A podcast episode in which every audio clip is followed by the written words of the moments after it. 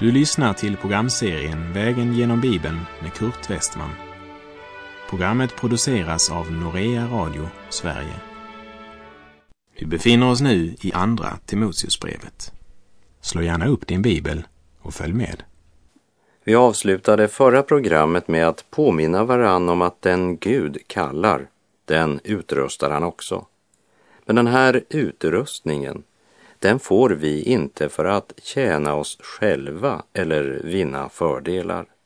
Vi ska inte vara publikfriare. Vi är vittnen, inte artister. Och vi är kallade att med våra naturgåvor och nådegåvor tjäna Gud och tjäna vår nästa. Kallet är förenat med försakelser och lidanden och det kommer alla Guds barn att få erfara, i alla fall om de predikar Guds ord. De flesta vägrar att lyssna till sanningen. Därför vet Paulus att både Timoteus och även du och jag behöver den här påminnelsen. Var du sund och förnuftig i allt. Bär ditt lidande. Utför en evangelists gärning och fullgör din tjänst. Och därmed så har vi kommit till det jag skulle vilja kalla Paulus sista hälsning till Timoteus. Ett ord på dödsbädden. Andra Timoteusbrevet 4, verserna 6 till och med 8. Själv offras jag redan som ett drickoffer och tiden för mitt uppbrott är inne. Jag har kämpat den goda kampen, jag har fullbordat loppet, jag har bevarat tron. Nu ligger rättfärdighetens segerkrans i förvar åt mig. Den skall Herren, den rättfärdige domaren, ge åt mig på den dagen. Och inte bara åt mig, utan åt alla som älskar hans återkomst. Här skriver en man som vet att hans eget liv går mot sitt slut. Tiden för uppbrott är inne, men han är inte desperat och inte heller frustrerad. Han säger inte jag ska snart offras. Själv offras jag redan. Det är uppenbart att han redan vet vad som väntar honom.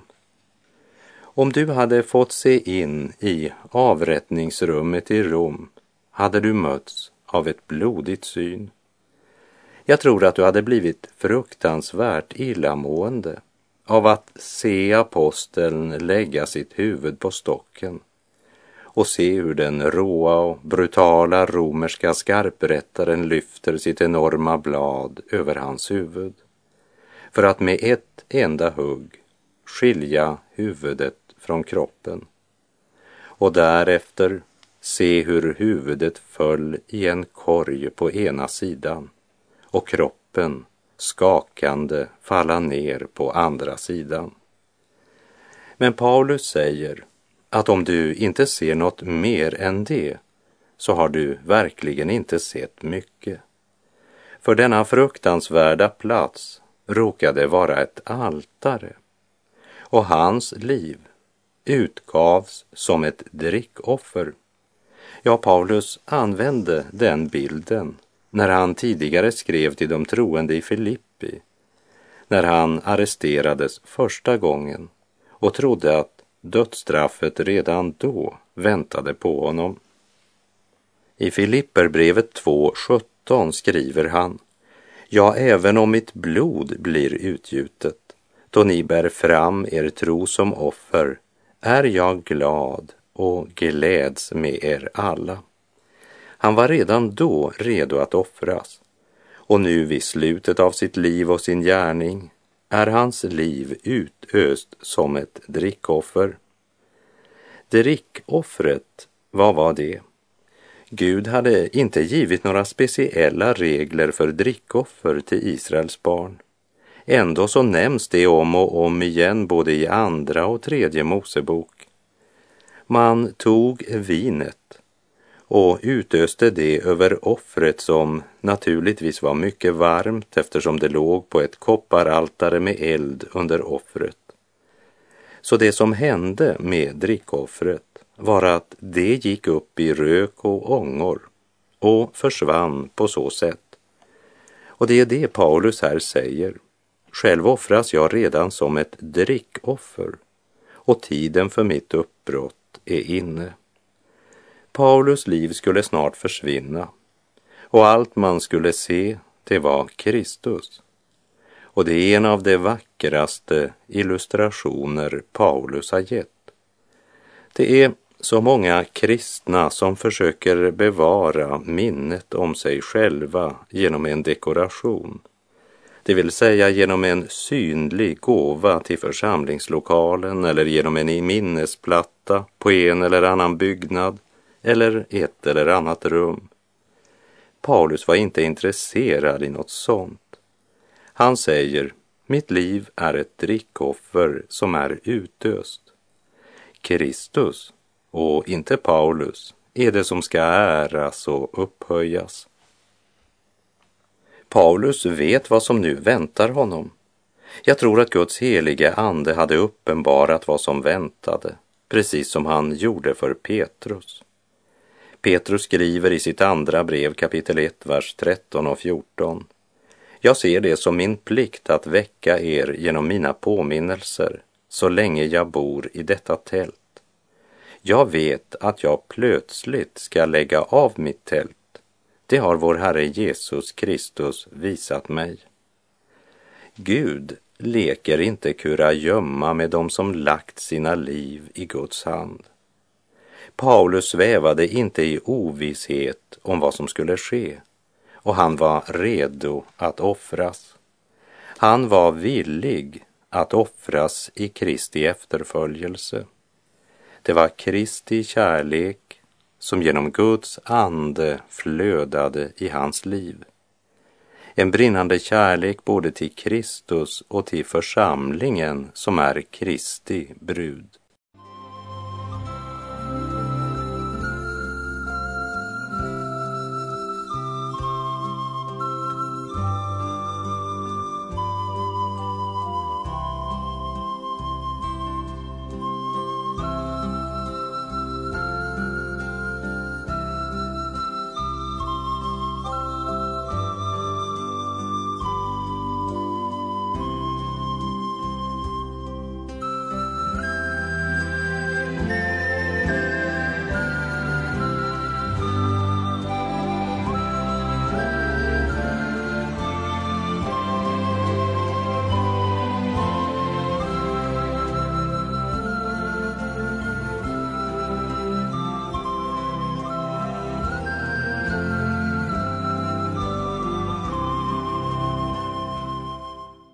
Tiden för mitt uppbrott är inne, säger Paulus.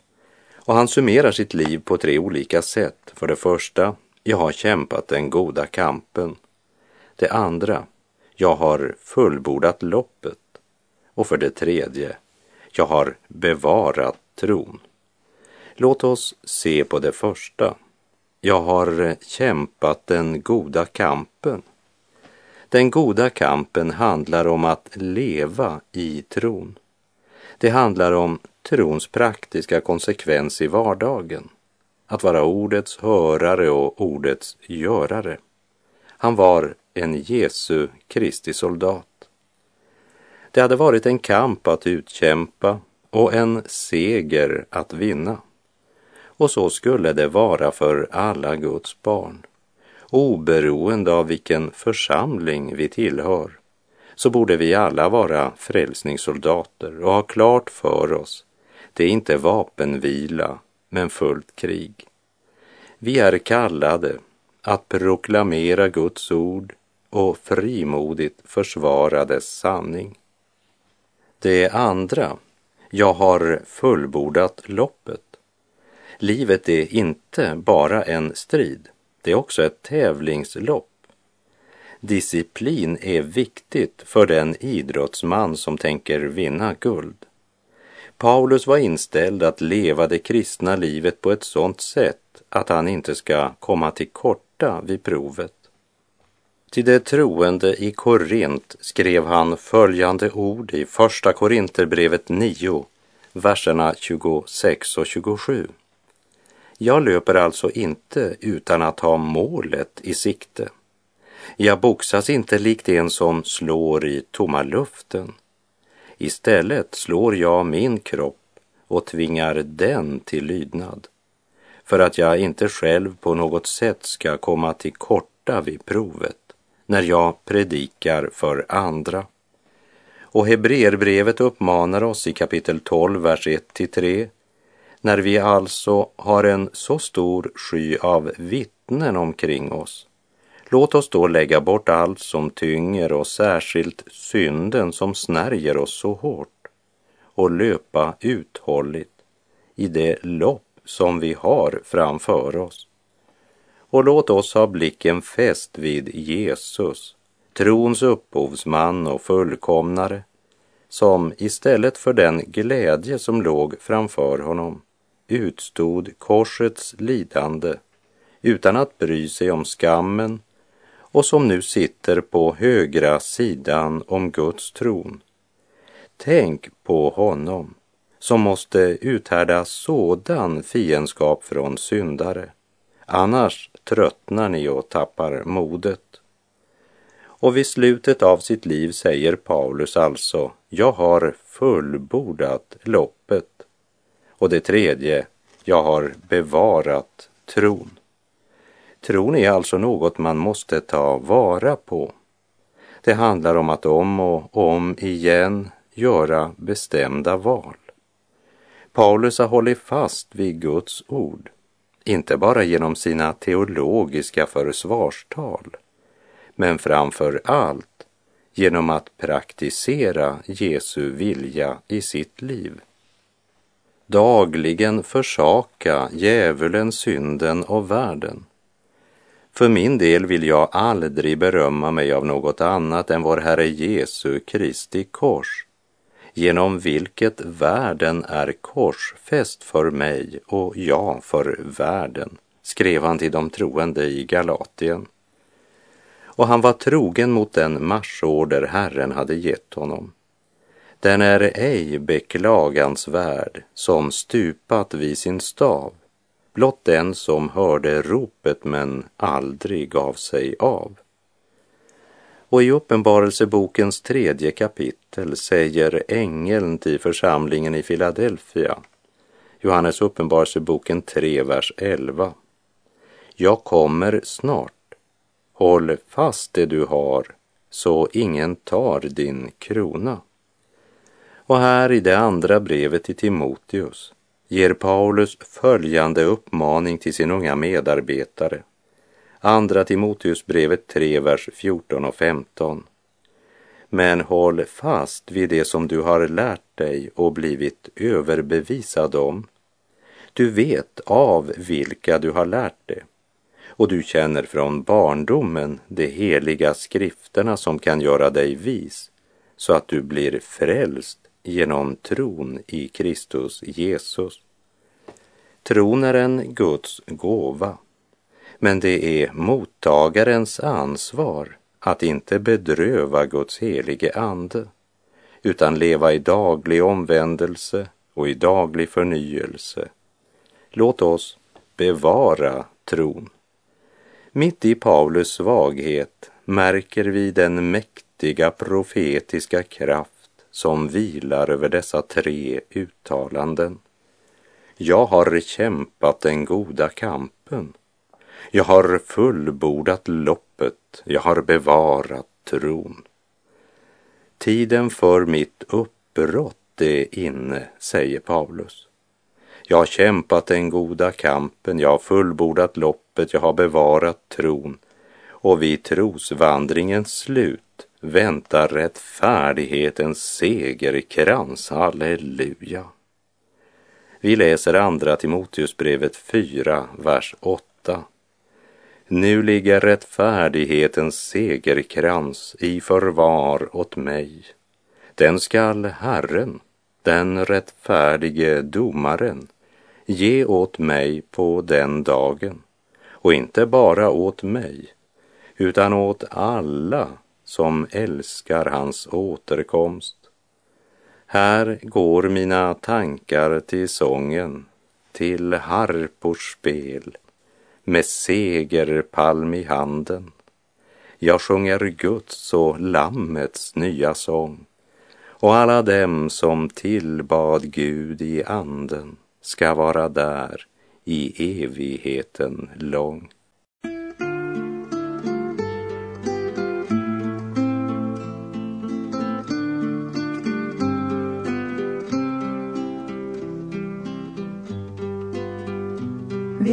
Trygghet i Faders handen i den kalla och blåsiga natt. Att vara förankrad med banden som sitt fäste vid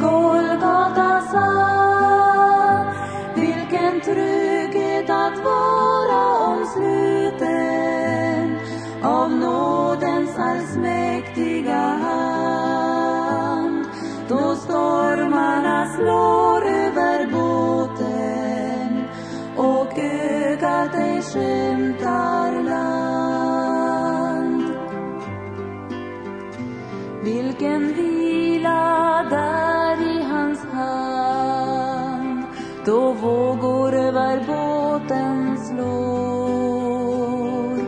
Allt för mig närmare land när Jesus vid ro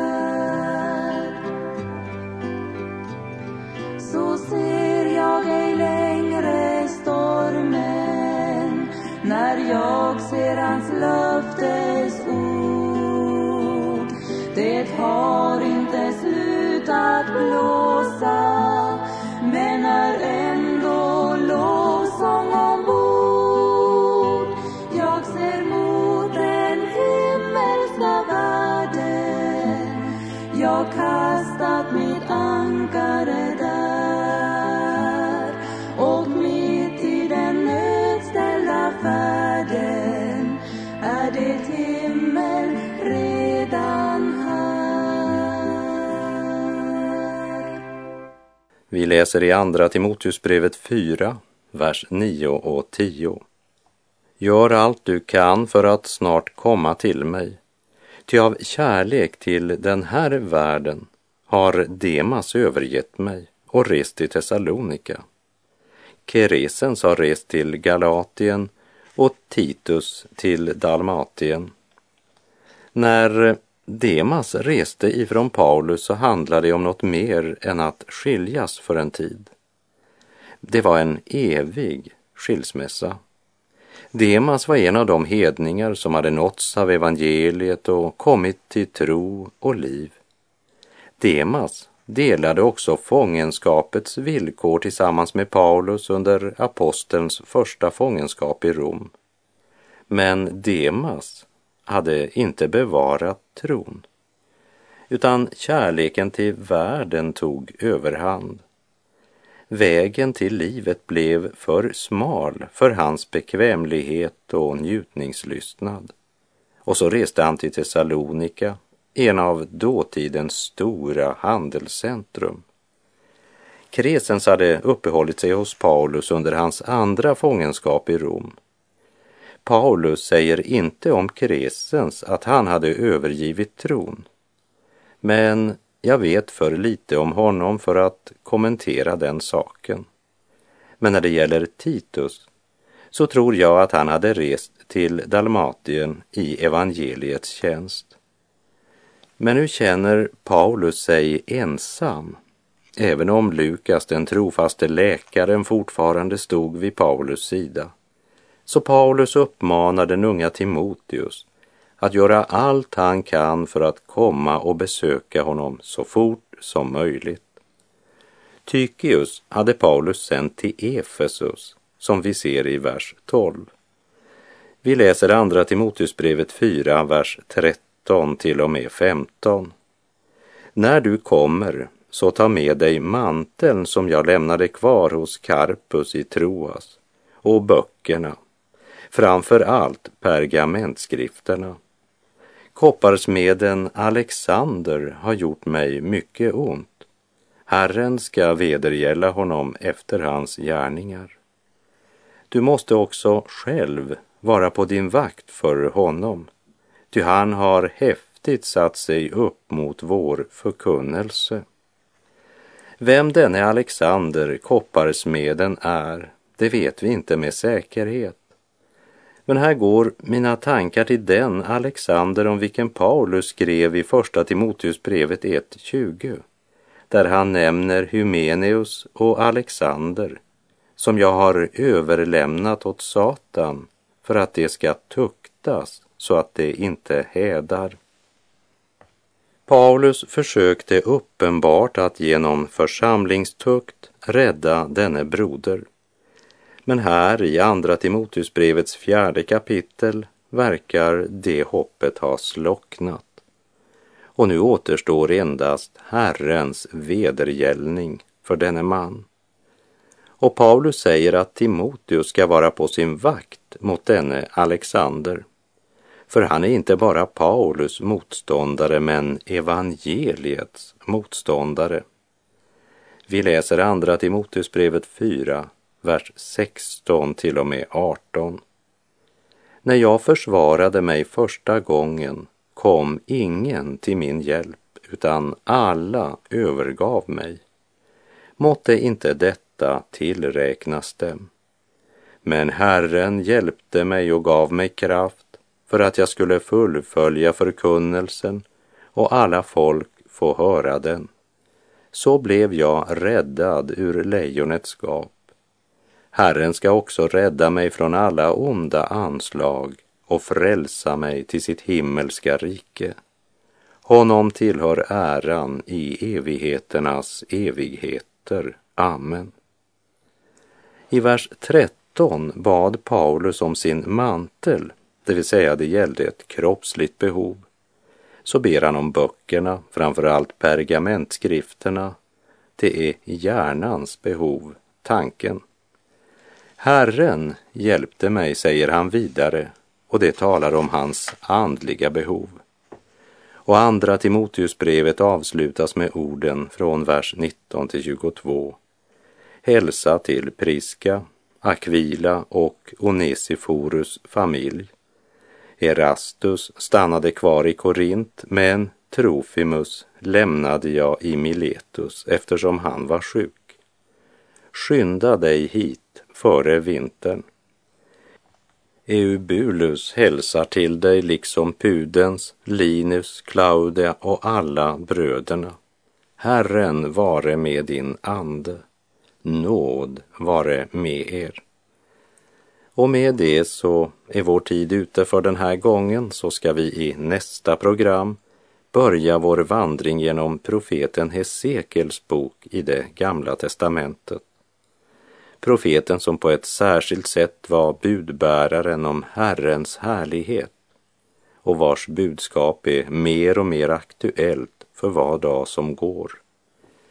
Himmel och jord ska brinna höjder och berg försvinna. Dagen ska komma då människan ej mer på jorden ska frälsning finna. Sök därför Gud medan han låter sig finnas. Kämpa trons goda kamp, fullborda loppet och bevara tron. Herren vare med dig, må hans välsignelse vila över dig. Gud är god.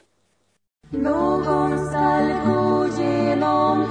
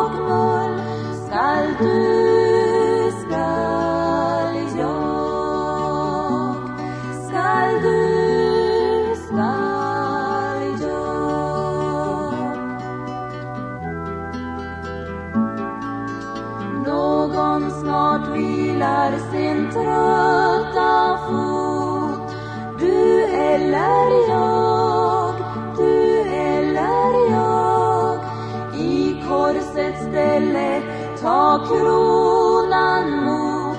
Skall du,